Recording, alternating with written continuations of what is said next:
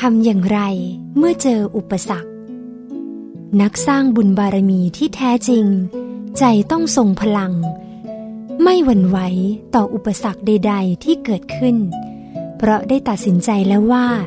จะทำชีวิตให้มีคุณค่าด้วยการสร้างบุญบารมี ดังนั้น ใจจะมุ่งไปข้างหน้าอย่างเดียว จะเห็นแต่เพียงเป้าหมายที่เด่นชัดอยู่ในใจ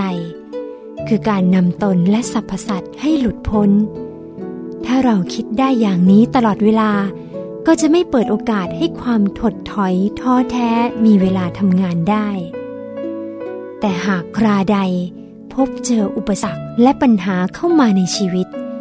จนไม่อาจเลี่ยงที่จะท้อแท้หรือสิ้นหวังขึ้นมาจริง ๆ นั่นแสดงว่า บุญในตัวเรายังพร่องอยู่ เป็นนิมิตที่บอกให้รู้ว่า เราจะต้องรีบเร่งสั่งสมบุญเพิ่มขึ้นอย่างเร่งด่วน ชนิดที่ไม่ปล่อยช่องว่าง ให้ความท้อแท้ทำงานได้อีก และหมั่นนึกถึงบุญภายในตัว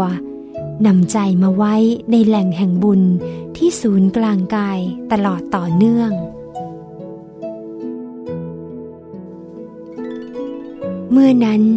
ใจจะเปลี่ยนจากสับสนวุ่นวาย คืนสู่ความสงบเยือกเย็น กำลังใจที่เคยฟุบแฟบ ก็จะฟูฟ่อง เพราะปัญหาทั้งหลาย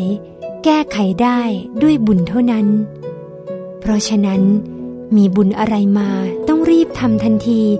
ทำด้วยใจที่ใส ๆ จะได้ขจัดความตรณีให้เกลี้ยงออกจากใจ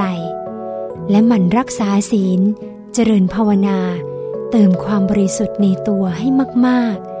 เพราะเมื่อใจของเราบริสุทธิ์มากขึ้น ดวงบุญที่สว่างอยู่ในกลางตัว จะมีอายตนะดึงดูดสิ่งดีๆ เข้ามาแทนที่ พลิกผันสถานการณ์ทุกอย่างที่กำลังเลวร้าย ให้กลับกลายเป็นดีได้อย่างน่าอัศจรรย์